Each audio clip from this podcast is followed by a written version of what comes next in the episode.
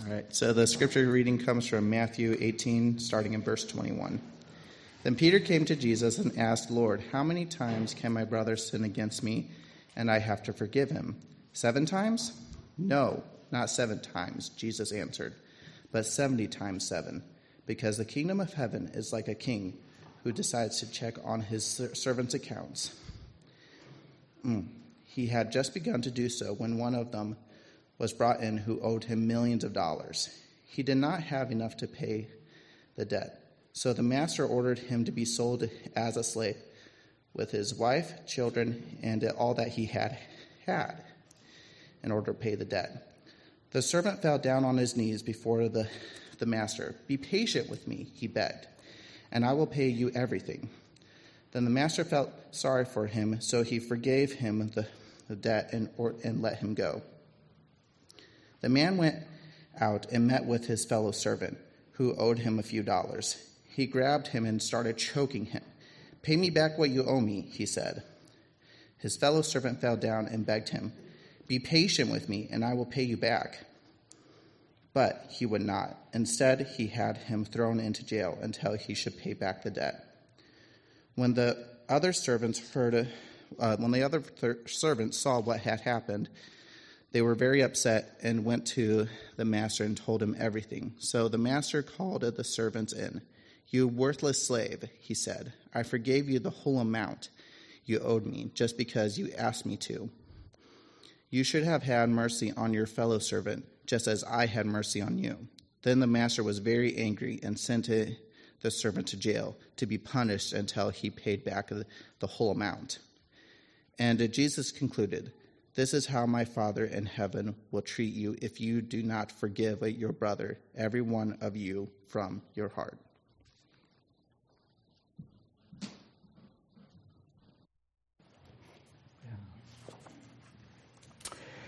You know, I think one of the greatest challenges that you and I face as people and that we just face as the human race actually is the very simple task of simply getting along. It's being able to, to live in harmony with each other. It uh, starts as soon as you just bring two people together. Uh, whether those two people are coming together in a marriage relationship or whether they're two people that have to work together in the workplace or whether they're simply two roommates that are going to college. As soon as you get two people in the room together, there's going to be times that there are some relational challenges that you're going to have to live or work through. Same thing happens in families. In fact, then it gets more complicated in families because you have a lot more dynamic going on. You've got the dynamic of the spouses in relationship with each other. You've got the dynamic of them as parents with their children. You've got the dynamic of the children with the parents. And you've got the dynamic of the children with each other as siblings. That's a lot of stuff going on. And from time to time, there are some relational challenges in the family that need to be worked through. Over the last decade or two, the United States is discovering that developing any kind of national unity and harmony is becoming more and more difficult. And then, as you look at the conflicts that are currently taking place around the globe, it's become clear that nation existing in harmony with other nations is going to be on a challenge. It's impossible. Now, as believers, you and I understand that the challenge of getting along and the challenge of living in harmony in any of those situations comes from the fact that there's sin. Sin is a part of our lives, sin affects our lives, and sin affects our relationship with each other. Once sin entered the human experience in Genesis chapter 3, as a matter of fact, relationships were one of the first casualties. You have Adam and Eve immediately after the sin and being confronted with God, they enter into the blame game and say, no, and point fingers at each other and say, no, they're responsible for this act of disobedience that's brought on all of this consequence. And God even says, as a part of the, the curse, and as He's talking about the future, that there's going to be now this tension that will exist between Adam and Eve that was not there before because there's now selfishness that's a result of the sin that's been brought into the human experience. The next generation, Cain and Abel, entered into a battle of sibling rivalry that resulted in the first murder.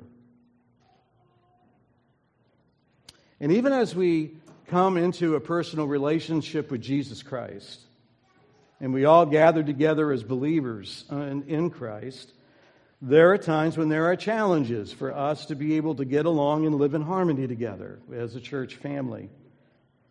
It's a reality that was part of the first group of devoted Jesus followers, those men that we know as the 12 apostles.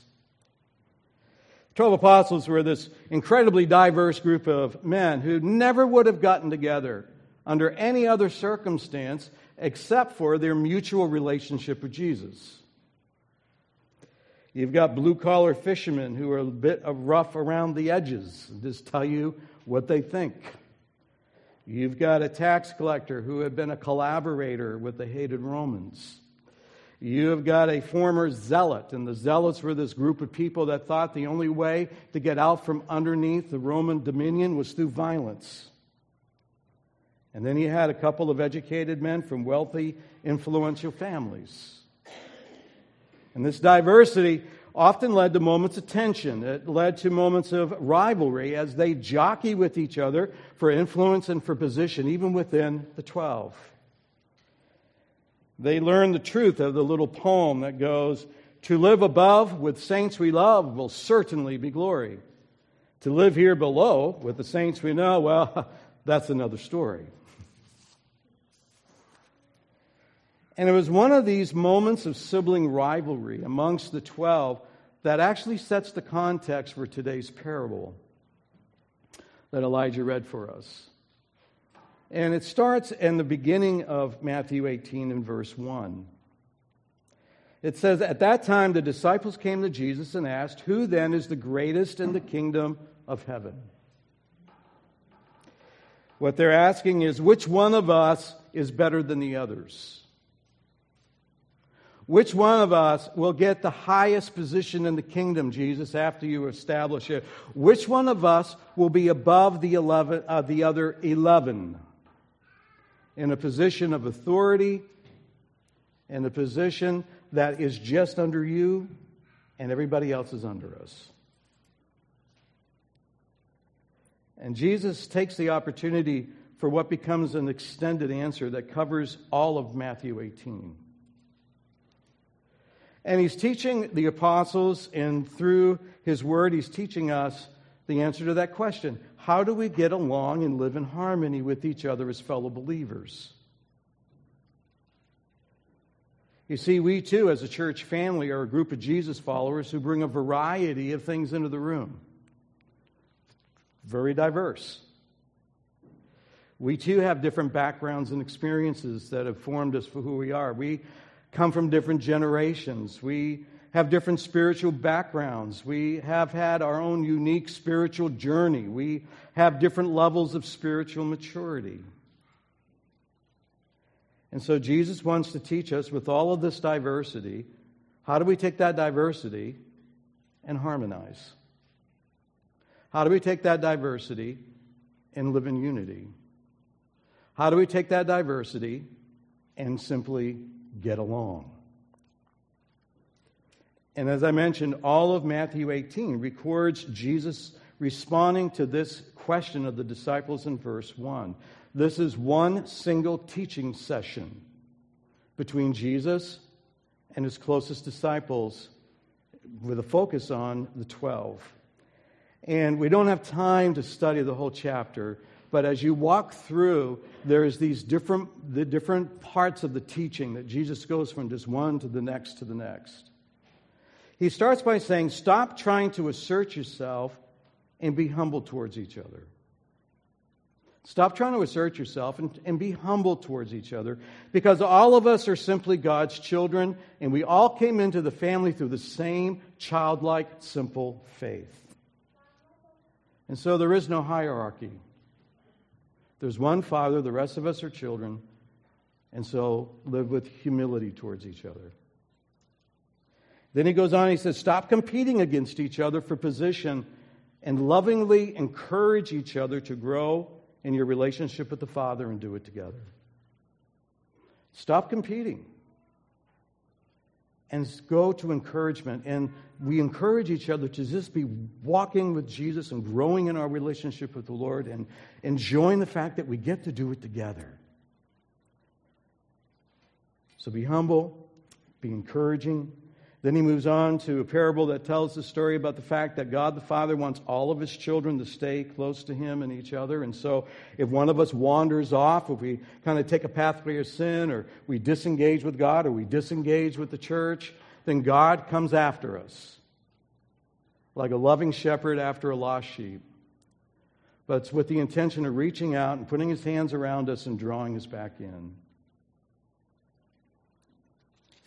And then he moves on and he talks about what happens when someone within the body of Christ, within the church family, sins against God and sins against us. When someone does something that is hurtful, somebody does something that is, is mistreating us, it is something that goes against Scripture and how they're supposed to be relating with us, and it leaves this wound. What do you do with that? And he says, Do not retaliate, and you do not write them off, but you confront them with truth and love, not to prove a point and not to get back, but to restore. To restore that, that offender in the relationship with God and then the relationship with you. And that will include forgiving them.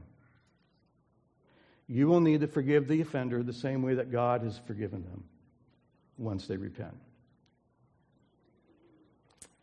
Now, you have to understand the reason I kind of walk through that. You have to, you know, remember these 12 just asked Jesus one really simple question Which one of us is better than the others?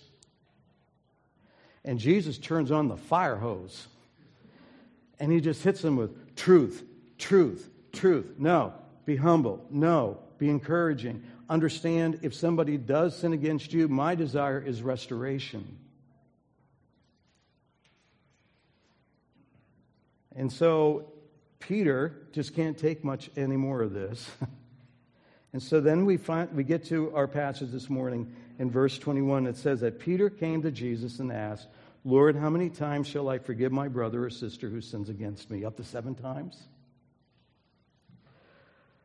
It's really kind of funny because what, Jesus, what Peter's asking Jesus is, please tell me there's a limit to this. Please tell me that I don't have to forgive somebody if they repeatedly, over time, they keep doing stuff that they have to come back and apologize for and seek forgiveness for, and I have to forgive, and they do it again, and I forgive, and they do it. Again. There's got to be a limit, right, Jesus? And so, in the Jewish tradition of the time, they, the rabbis taught that you had to forgive somebody for offending you three times. If they did it a fourth time, you could write them off you could write them off. And so Peter feels good. He, over he more than doubles that. I'll go beyond the three, I'll give you seven. And then Jesus makes the main point of the parable, and then we'll get into the parable. Verse 22, he says, I tell you, not seven times, but 77 times, the NIV says. It can also be translated 70 times seven, but the number doesn't matter because the point is this there's no limit. There's no limit. The point Jesus says is that we are to show each other the mercy and forgiveness just like God shows us mercy and forgiveness. And we do it unconditionally, and we do it without limit. And then he tells this parable to explain why. Why are we called to do this? Because it sure goes against human nature. And so Jesus tells this parable. And it, and it unfolds in three scenes. It unfolds in three scenes. The first scene is there's a tremendous debt that is owed and is mercifully forgiven. Picking up the story in verse 23, it says, Therefore, the kingdom of heaven is like a king who wanted to settle accounts with his servants. As he began the settlement, a man who owed him 10,000 bags of gold, which is 10,000 talents, it's simply a talent was a certain weight of gold, that was a certain value that was used. So there's 10,000 of these, and was brought to him. Since he was not able to pay, the master ordered that he and his wife and his children and all that he had be sold to repay the debt.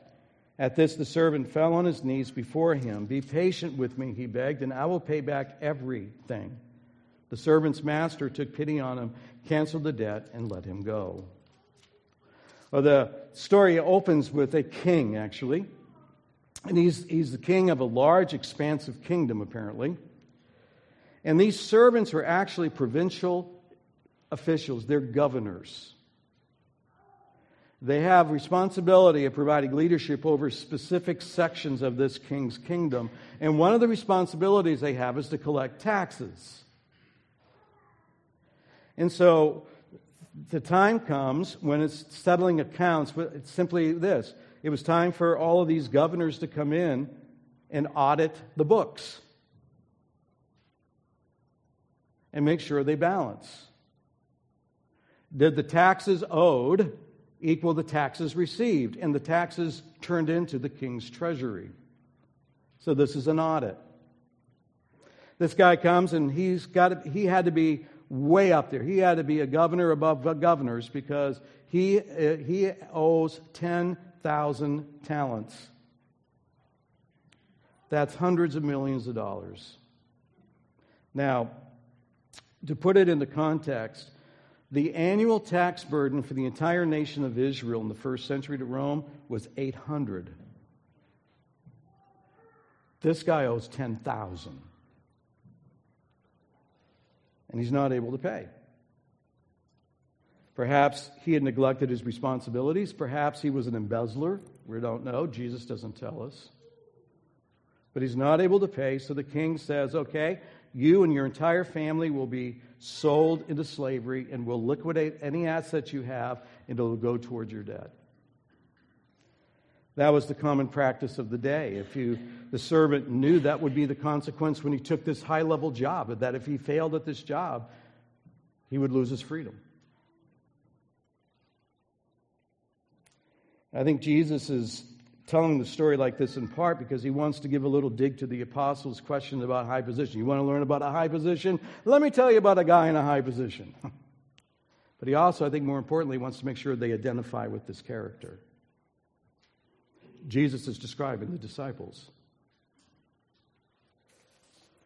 The servant begs for mercy. Now, there's no way he can repay the debt, and he knows it. He's not stupid. But it's actually a cry for mercy that the king will be satisfied with some little tiny partial repayment over time. What he's really saying is hey, garnish my wages for life and call it good.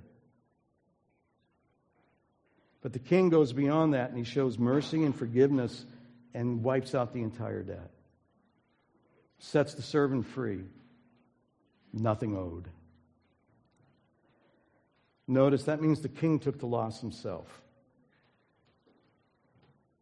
This money came out of his pocket. The point of Jesus in here is very simple and clear, and I'm sure the disciples were getting it. Through his death and resurrection of Jesus Christ, God has forgiven our debt of sin. The punishment that you and I were destined to have, that we would be inflicted with for entire eternity, has been suffered instead by Jesus on the cross. God took our sin, He laid that sin on Jesus, and then He put Him in hell for three hours to pay the penalty. You and I can thank God that He did that because when Jesus said, It is finished, that word means paid in full. At the end of that three hours, every sin was paid for. Our debt was immeasurable. We could not possibly pay it. And so Jesus paid it for us. And so then we go to scene two, and we see an insignificant debt is harshly demanded. An insignificant debt is harshly demanded. He goes on in verse 28, and he says, But when that servant went out, he found one of his fellow servants who owed him a hundred silver coins, he grabbed him and began to choke him. Pay back what you owe me, he demanded. His fellow servant fell to his knees and begged him, Be patient with me, and I will pay it back. But he refused and said he went off and had the man thrown into prison until he could pay the debt. This unmerciful servant demands repayment from a fellow servant, and he goes looking for this guy. He wants his money. He physically threatens and abuses the man because I want my money now. And this guy owes him a hundred silver coins. This is, this is the proportion here. If the unmerciful servant owed one million dollars, this guy owed him ten bucks a million to ten. and the fellow servant begs for the same mercy that the unmerciful servant had, almost word for word. But unlike the king, this unmerciful servant refuses, and the man is cast into prison. The point of Jesus, again, it's clear. You see, when you compare all that God has forgiven us, any offense that another believer can do to us is minuscule, it's small in comparison to what we've been forgiven by God. Pennies on the dollar. And so we move to scene three. And the king disciplines the unmerciful servant. In verse 31, it says that when the other servants saw what had happened, they were outraged and went and told their master everything that had happened. Then the master called the servant in. You wicked servant, he said, I canceled all that debt of yours because you begged me to. Shouldn't you have had mercy on your fellow servant just as I had on you? In anger, his master handed him over to the jailers to be tortured until he should pay back all he owed. He calls this guy, you wicked servant. Because what this man had done, his refusal to forgive the debt of his fellow servant, was wicked, which is to say, was sinful. The debt, the failure, rather, to forgive a fellow brother or sister in Christ is an act of disobedience to the Lord. And it's a sin. He says, Shouldn't you have had mercy? Shouldn't you have given your fellow servant the same mercy that I gave to you? And then he turns him over, and that word torment is not so much torture, it's the idea of punishment. It's the idea of disciplining. Because the goal of the king is not punishment, it's repentance. You see, the king's not looking for this unmerciful servant to repay the money. What he owes is forgiveness. He wants this unmerciful servant to repent of his hard heart and forgive his fellow servant the debt and release him from jail. See, this unmerciful servant doesn't owe that other his fellow servant anything, but he owes the king. He owes the king the willingness to forgive with the same mercy that the king has shown him. That's what he owes the king. And his failure to do that didn't only dishonor himself, but it dishonored the king himself. And so the king puts him in a situation where he's under discipline for the purpose of repentance, so that he will forgive his fellow servant and have him released from jail. And then Jesus moves to the main point in verse 35. He says, This is how my heavenly Father will treat each of you unless you forgive your brother or sister from your heart. You see, we are to show each other mercy and forgiveness like God has shown us mercy and forgiveness unconditionally and without limit. How many times? As many times as it takes.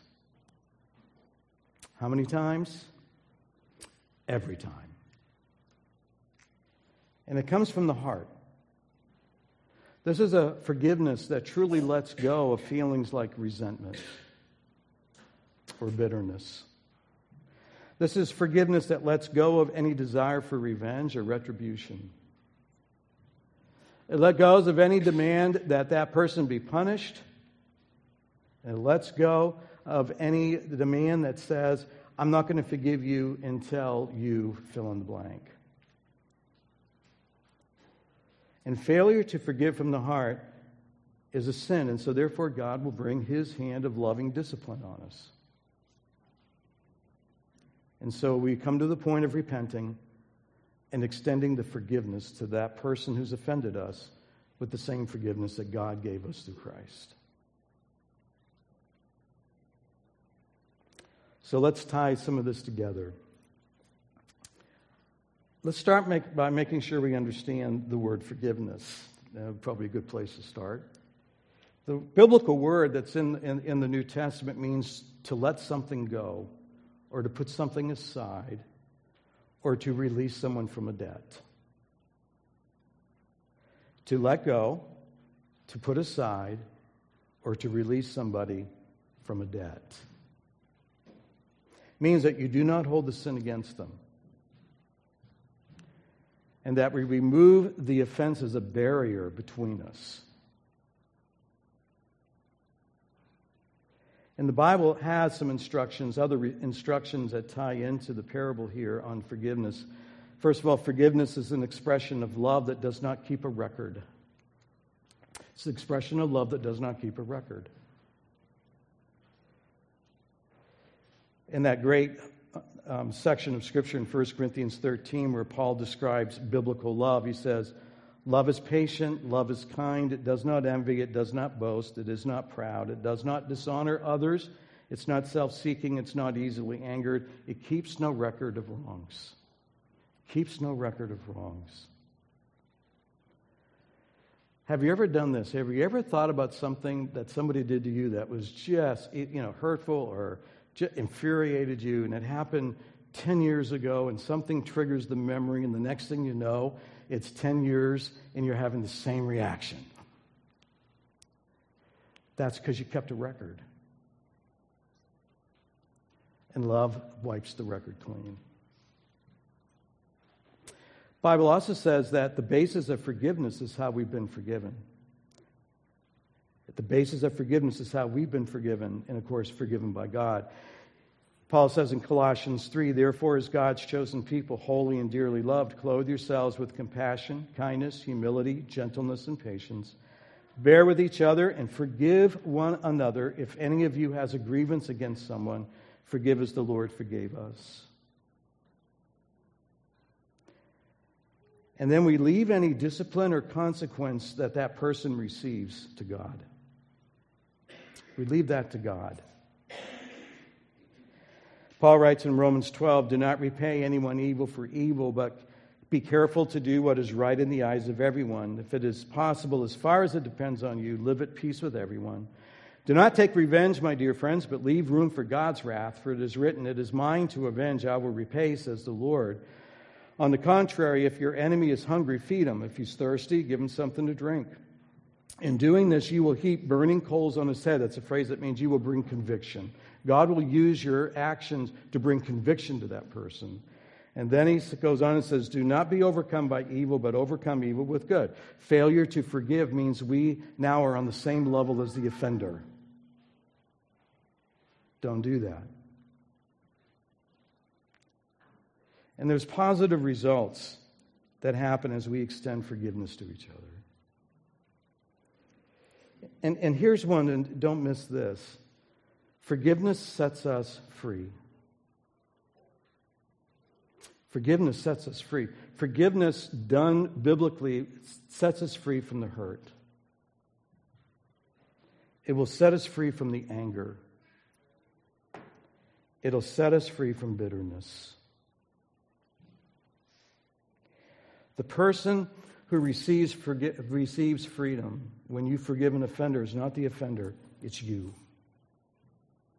The offender is still in the hands of God until they repent. You're free. You're free of the effect the offense had on you.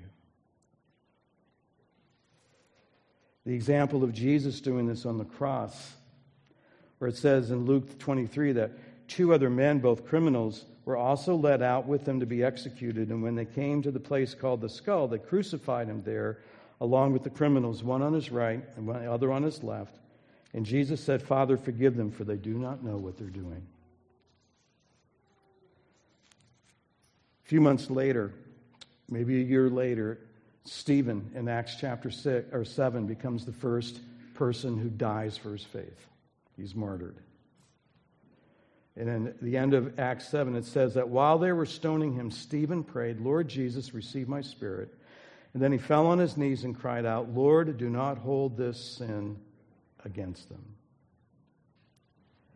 Notice that in both of these examples, forgiveness becomes forgiveness comes before repentance.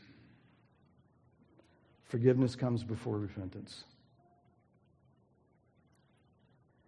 And forgiveness then becomes the first step in healing us from the hurt that's been inflicted. But it's not the last step, it's the first. Forgiveness can take place in a moment by a decision that we make, but healing takes place over time by the grace of God. Healing takes place over time by the grace of God. But forgiveness is the first step to receiving that grace.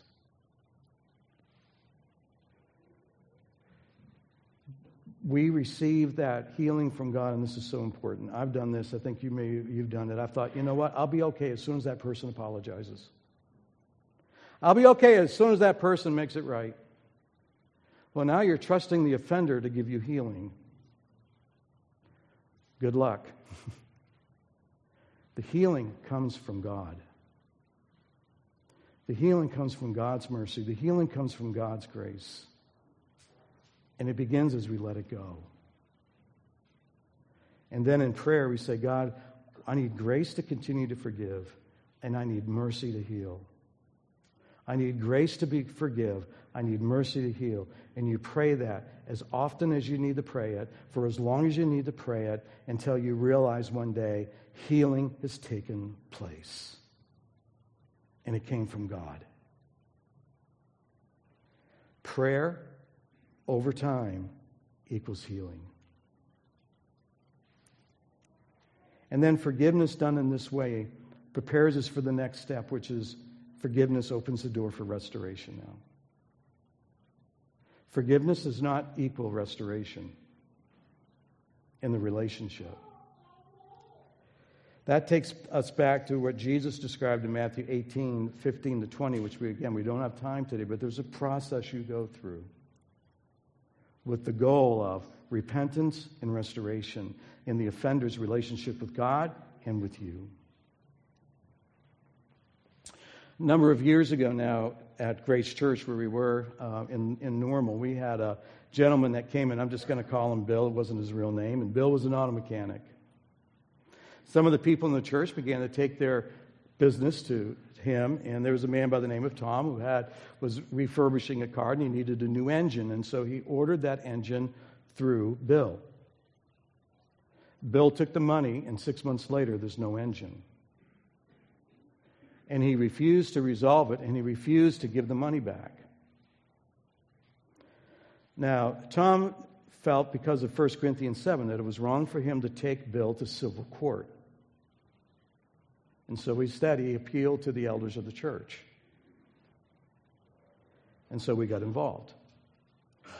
The pastor and Tom went to talk to Bill, and nothing happened. He refused to budge. Then three elders, led by the chairman, went to talk to Bill, and nothing happened. And then we called a meeting of members only on a Sunday night, and the elders brought the recommendation that Bill's, or that, I'm sorry, that, um, yeah, that Bill's, the auto mechanics, membership be revoked until such a time that he was ready to make this situation right. And the congregation voted to do that. And as a part of that, he was no longer welcomed at the church. Now, the pastor began to meet with Tom and said, Now, Tom, you need to work on forgiveness because you need to be willing, able to let this go no matter what Bill does. And so over time, they met, they get into the scripture, And the time came where Tom was able to say, I forgive. And God, as far as the money's concerned, that's in your hands. If I get it back, praise you. If I don't get it back, praise you. And he was able to let all that go. During this time, one of the elders, by design, was reaching out every so often to Bill. Bill, how you doing? God saying anything to you? And one day he said, Yes, I need to make this right. Six months later. And so the pastor and Tom met with Bill, and Bill handed him a check for the, uh, for the price of the engine plus interest and said, Will you forgive me? And Tom was able to look him in the eye and say, Brother, I already did.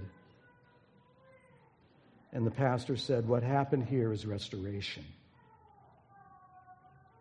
And then it was wonderful because we called another meeting of all the members on a Sunday night. And Bill got up and talked about his repentance, and Tom got up and talked about his forgiveness and the restoration of their relationship. And then, as the elders, we got up and we announced that Bill was restored to full fellowship with the church. And the church just broke out in applause. That's the body of Christ functioning. And that's the power of forgiveness. Forgiveness opens the door for restoration to take place.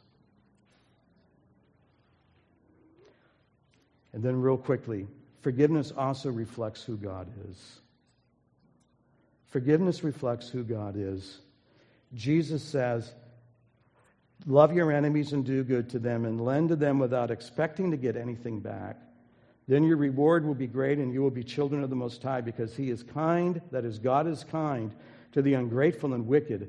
Be merciful just as your Father is merciful. When we are merciful and forgiving, we're reflecting the character of God. And then forgiveness within the body of Christ will reveal Christ in the gospel to the world around us. For remember, forgiveness is an expression of love. And so when Jesus says in John 13, A new command I give you, love one another as I have loved you, so you must love one another. By this, everyone will know you are my disciples if you love one another. One of the greatest examples of love in the body of Christ is forgiveness that leads to restoration of relationships.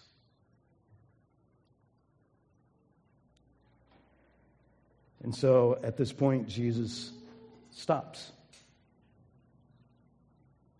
We want to know who's going to be greatest and how do we get a better position in the kingdom of God. And God goes, Well, let me tell you what I think.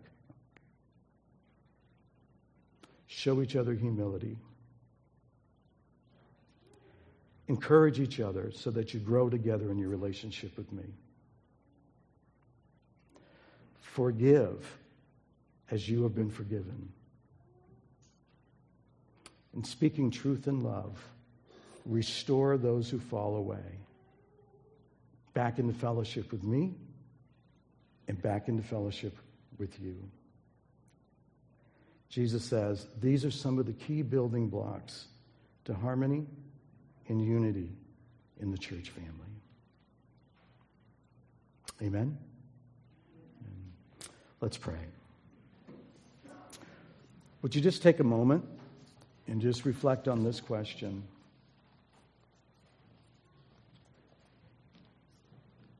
There someone you need to forgive?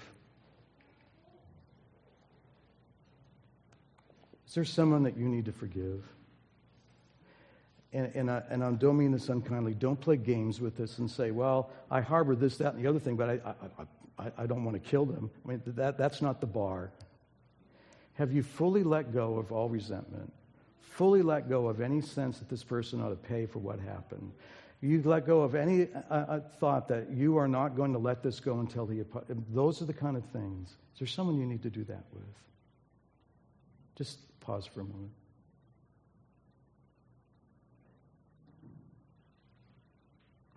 And if there is, I encourage you, just ask the Lord right now God, give me grace to forgive. Give me grace to forgive. And you will have taken the first step of the journey of forgiveness and possibly restoration. Father, we thank you for the wonderful gift of forgiveness you've given to us in Christ. God, I, I pray that we would continue as a church family to live with humility, to live with encouragement, as necessary to extend forgiveness, and to always seek to restore that which is broken. By your grace, through your love, with your mercy, God, we pray. And it's in Jesus' name that we pray. And together, the family of God says, Amen.